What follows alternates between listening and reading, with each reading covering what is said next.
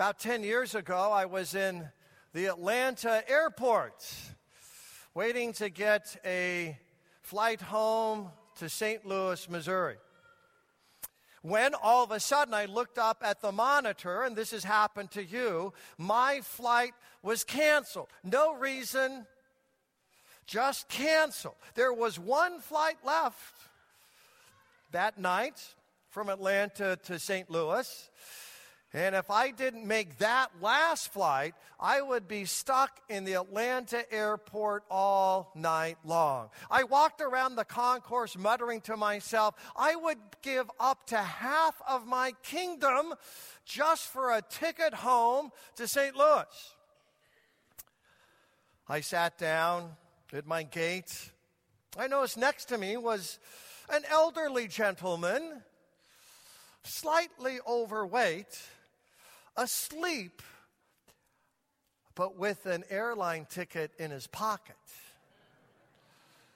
There was also a cane propped up against his seat. I thought, what a lucky break!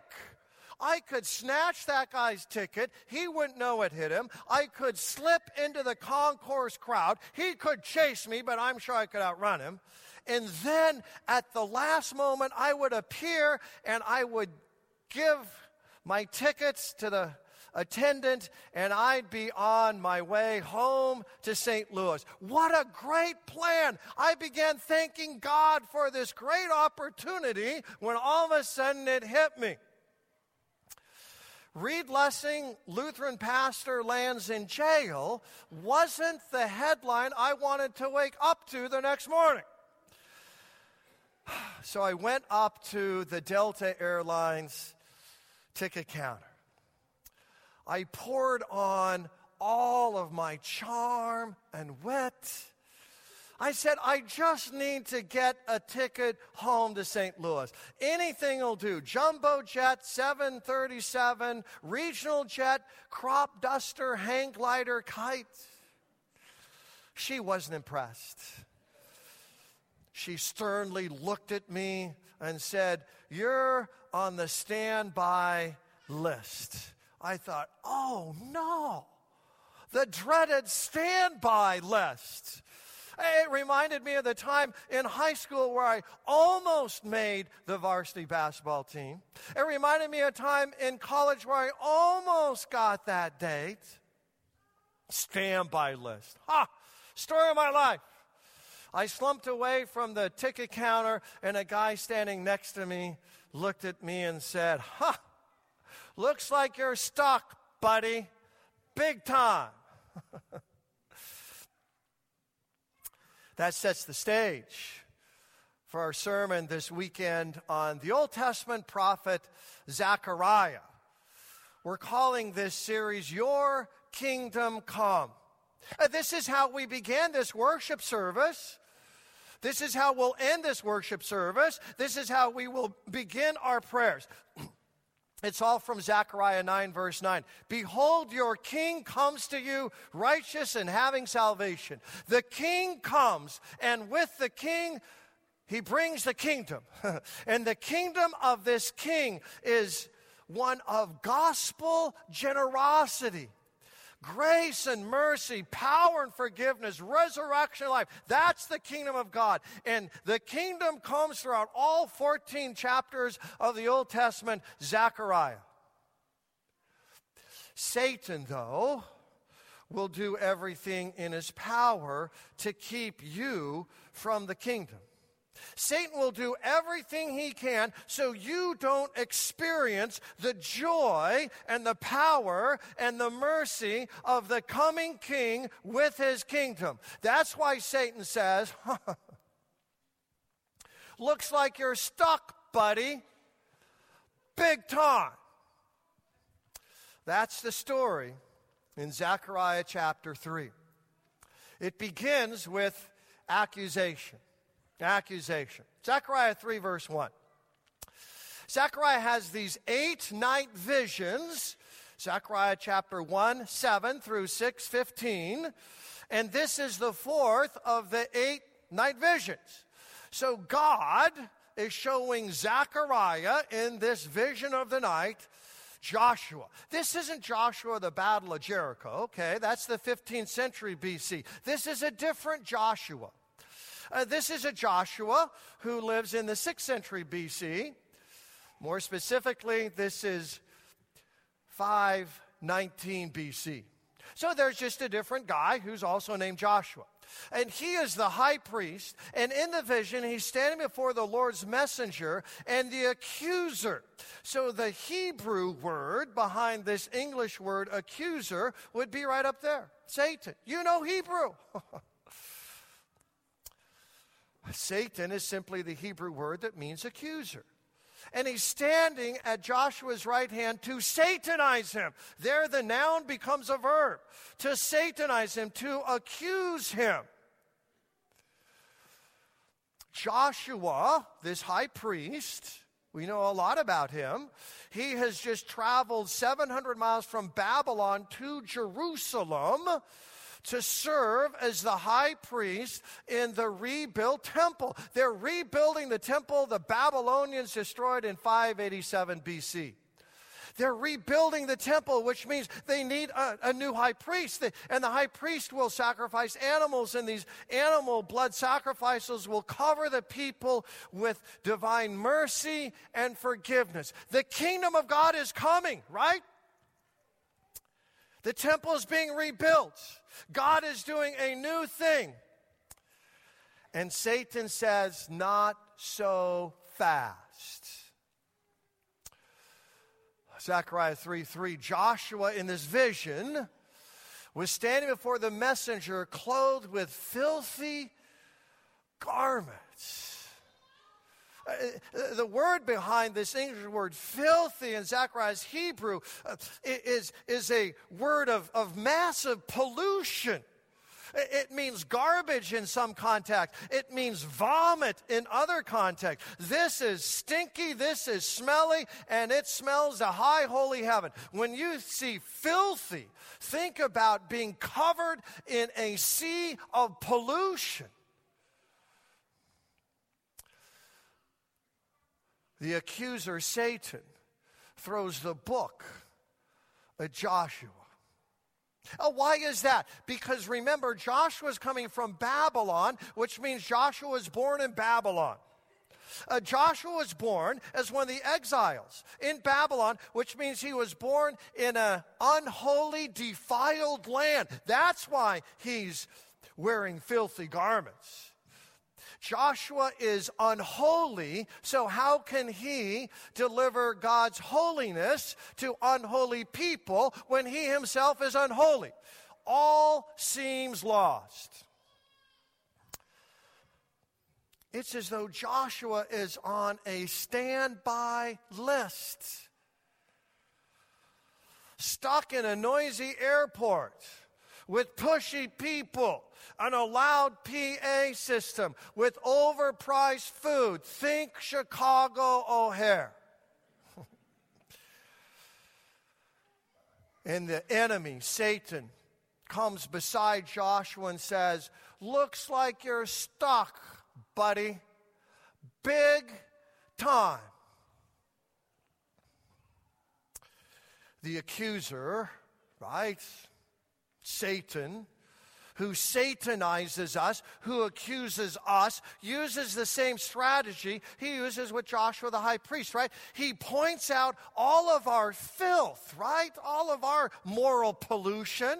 He rubs our face in our filth. And, and Satan satanizes us, accuses us by reminding us that we live in an unholy and defiled land. Say, What?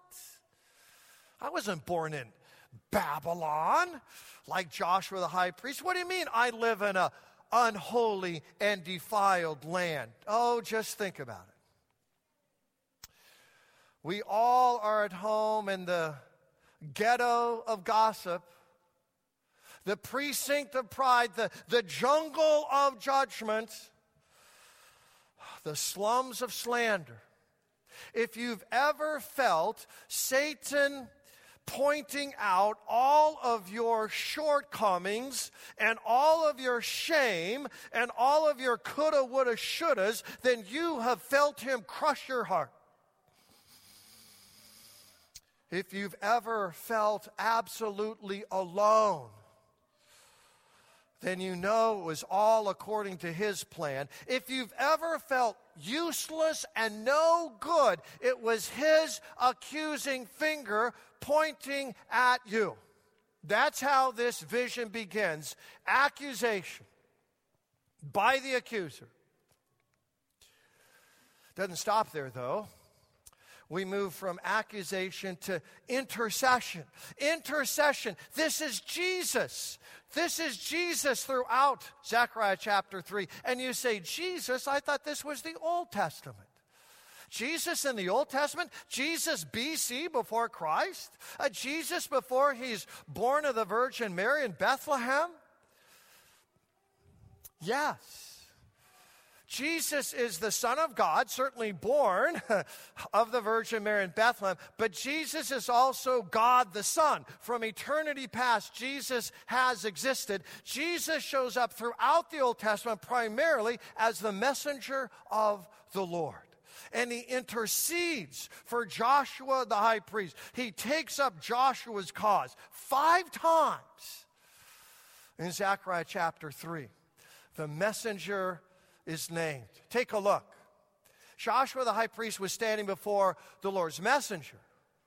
Joshua was standing before the messenger. The messenger said, the Lord's messenger was standing by.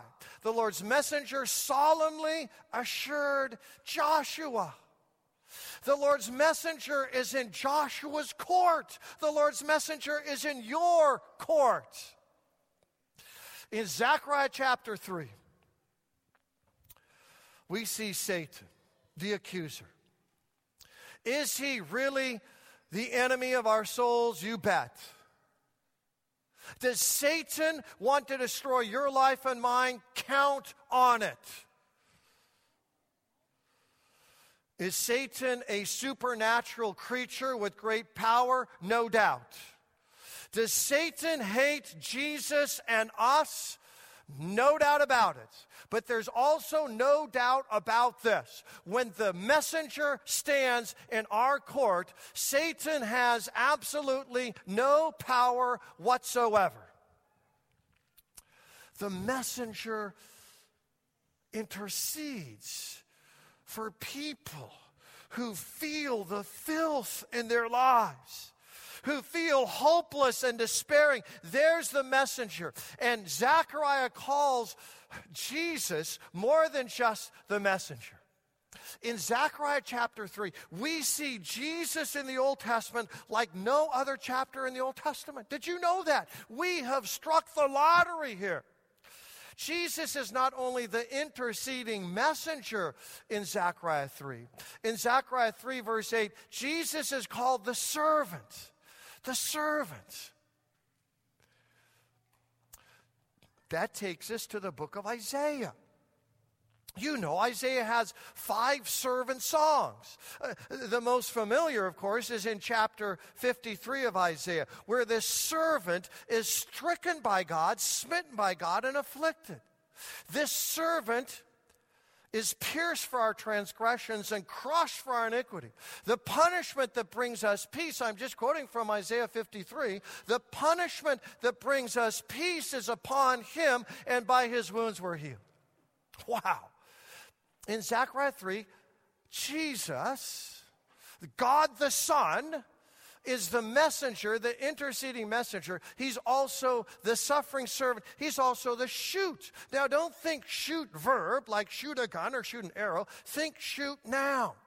A little growth coming up in springtime out of the warm ground. Shoot. Servant takes us to Isaiah. Shoot takes us to Jeremiah chapter 23, verse 5. Behold, days are coming, says the Lord, when I will raise up for David, David, David, big idea of the house and lineage of David.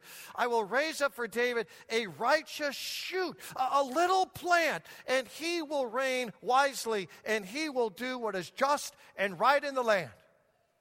Oh, my. So then in chapter 3, verse 9 of Zechariah, this messenger, who's the servant, who's the shoot, the new growth, is also called the stone. The stone. Uh, which takes us to Psalm 118, verse 22. The stone the builders rejected has become the cornerstone. Do you see the compelling, beautiful portrait of Jesus here in Zechariah chapter 3? So, what does the accuser do in the presence of the interceding messenger, the suffering servant, the, the new shoot, and the rejected stone? I'll tell you what happens to Satan because Zechariah tells us what happens to Satan. Zechariah 3, verse 2. The Lord rebuke you Satan. The Lord who has chosen you, Jerusalem, rebuke you. Uh, this word rebuke has behind it anger and rage. Now, why is that? Listen closely. If someone really loves you, and you are in a pinch and in a pickle and in a bind, that person is going to come and rescue you, and that person is going to look at that other person who is making your life a living hell, and, and your Savior is going to be full of wrath and indignation against your enemy. That's love. That's a fierce love. That's a love that is ready to rebuke the enemy. And the messenger who's the servant, who's the shoot and the stone, he has that kind of fierce love for you. When Satan is accusing you and messing with you, this messenger rebukes Satan. He gets angry. He, he shows wrath and rage. It's as though the messenger tells Satan in Zechariah 3, verse 2, Who do you think you are? See, this is fierce love. Sometimes we think Jesus is just, you know, this, this gentle Jesus, meek and mild, that he has no tenacity, no ferocious love. Oh, he's the lion of the tribe of Judah. Jesus loves you with a fierce love. He tells Satan, Who do you think you are?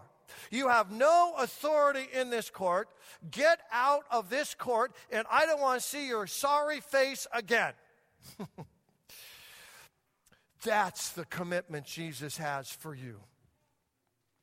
He intercedes, right? We're moving from accusation to intercession. So Satan packs his bags. Satan goes home.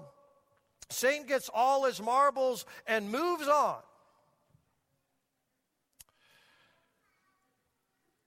But not forever.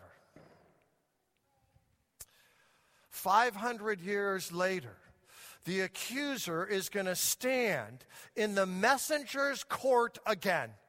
And this time, Satan is going to send Judas to Gethsemane, Peter to the high priest's courtyard. Pontius Pilate to Jerusalem, Herod to his temple. Satan orchestrates all of this bloody mess. So people will finally send Jesus to the cross. There is Isaiah's suffering servant. To quote again from Isaiah 53, he's led like a lamb to the slaughter, and as a sheep before her shears is silent, he doesn't open his mouth. Uh, there is Jeremiah's shoot, this new growth coming out, being stepped on and pruned and destroyed. And here's the stone that the builders reject, pulverized and crucified. But he's still the interceding messenger. Do you get that? He's still in your court. He says to all people, Father, forgive them. They know not what they do. So we move from accusation to intercession, even interceding for us on Good Friday, to resurrection. Resurrection, that's where Zechariah takes us. In chapter 4 of his book, he says that this temple that the Babylonians destroyed, 587 BC, will be rebuilt by a man named Zerubbabel. He's the Persian appointed governor of Judah. The hands of Zerubbabel have laid the foundation of this house, right? This new temple, taking a stone from Solomon's temple and putting it in the new temple. And his hand shall also complete it. Uh, get it? The, the destroyed temple in the Old Testament and the rebuilt temple in the Old Testament are a preview, are a foreshadowing, are a prophecy of the resurrection and the rebuilt temple. John 2 19, Jesus says, Destroy this temple, talking about himself, destroy this temple, and I will raise it on the third day. Oh, there's accusation but there is resurrection. There is new life. Do you see the joy on Easter morning? Can you catch the delight? Do you see the, the sheer ecstasy of people who go to the tomb looking for a dead carpenter and he is very much alive? The servant has conquered death. The shoot is growing and stunningly beautiful. And the stone the builders rejected, that's Jesus, has become the cornerstone, and the Lord's done it, and it is still marvelous in our eyes. Baptized into Christ Easter victory. Please know, beyond a shadow of a doubt, you are not stuck on a standby list you don't have to live in despair and hopelessness. You don't have to live in your past. How can I be so sure? Because the messenger, the servants, the shoot, the stone is alive. And he stands in your court and he rebukes Satan for you and he would rather die than live without you. And you say, Can Jesus be that good? That kind? That forgiving? That powerful? Yes, yes, yes, and yes. Jesus doesn't say everyone who succeeds. Jesus doesn't say everyone who achieves. Jesus says everyone who believes will be saved saved from despair, saved from hopelessness, and saved from being on the forever standby list. So I invite you to believe, be saved, be delivered. Because Jesus has a ticket home for you. it's called the new heavens and the new earth. What a vision. Uh, from, from the sheer hopelessness of, of accusation to the intercession to the resurrection. And here's the takeaway today the exhortation. Well, now what do I do, Pastor? Well, here it is. Still Zechariah. Not by might, not by power, but by my spirit, says the Lord of hosts. What does Joshua say in chapter 3 of Zechariah? Nothing. Doesn't say a word. See, it's not by my might or my power that I go up against the accuser, right? This is his battle. This is his job. This is what he does. It's not by might or power, but by the Spirit the Spirit, and the Spirit works through the Word, and the Word points us to the beauty and the mercy of Jesus. Paul puts it this way in Ephesians 6 17. Take the sword of the Spirit, which is the Word of God. You want to live in more hope and more resiliency and more victory? Here's the exhortation it's not by your might or power, it's by the Spirit, the Spirit who works through the Word. So here's what the sermon's all about today SPAM. Great acronym. Satan persistently attacking me, let the Word of God be the firewall of your life. When Satan reminds you of your past, remind him of his future. it's called the lake of fire. Let the Word of God be that firewall for you against the persistent attacks of the enemy. So it's not by might, it's not by power, it's by God's Spirit.